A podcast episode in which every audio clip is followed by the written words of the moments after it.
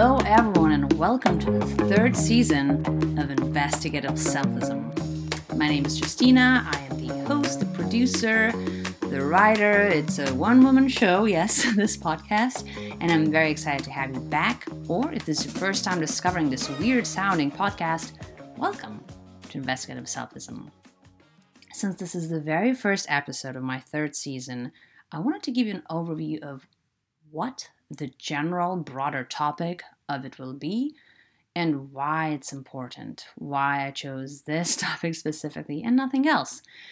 And well, that relates to the previous season that I had, and the topic of the previous season might sound a bit uh, gloomy and not very encouraging and not a fun topic to maybe recommend to someone, but that topic was discomfort and how do we move through discomfort how we can reframe it in our head so it's less difficult to navigate it, and how we can give it more meaning, which is in a way that reframing that we sometimes need.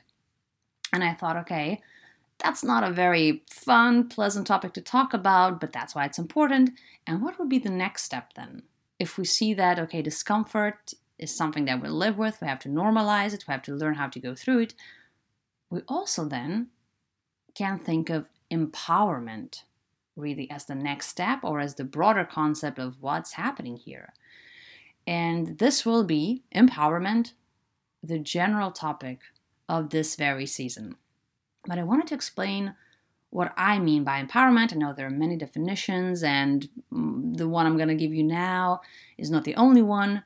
But for me, when I think of empowerment, I don't think of only as we like to think about it sometimes as motivation and being confident all the time and all these really cool, you know, uplifting things, which are all important and like I, I want to have them too.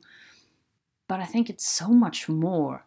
You know, it's about always the tools, the practices, the habits, right? What we have in our toolbox that allows us to live more fully, to live in a more empowered and not disempowered way.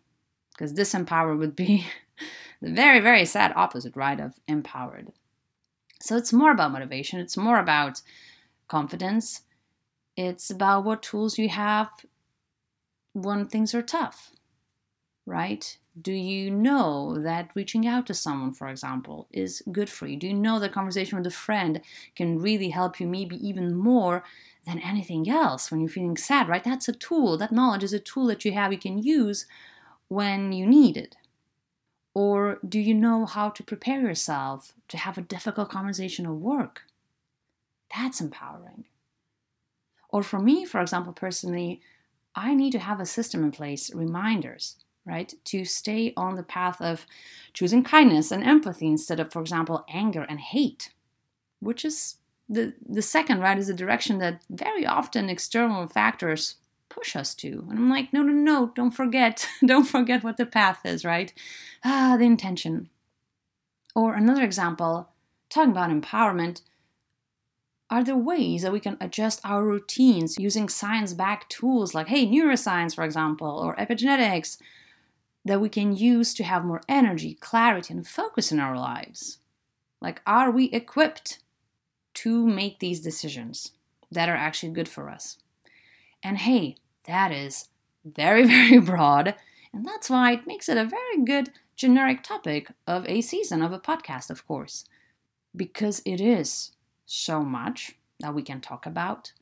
And within that universe, I will choose the topics that I myself have found to be more useful for me and something that, once again, stems not from someone thinking that I think this is a good idea, but from what different disciplines types of therapy, once again, neuroscience, just like mindfulness, right? Different disciplines and schools of thought, but they tell us what are those tools that we can use to empower ourselves to live a bit more fully, hopefully with less fear and more joy, even maybe. That, that would be a good outcome, right?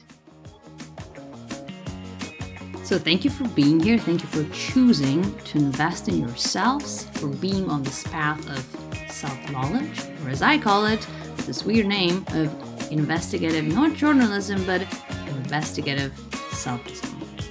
Thank you again, and I'll see you in my upcoming episodes.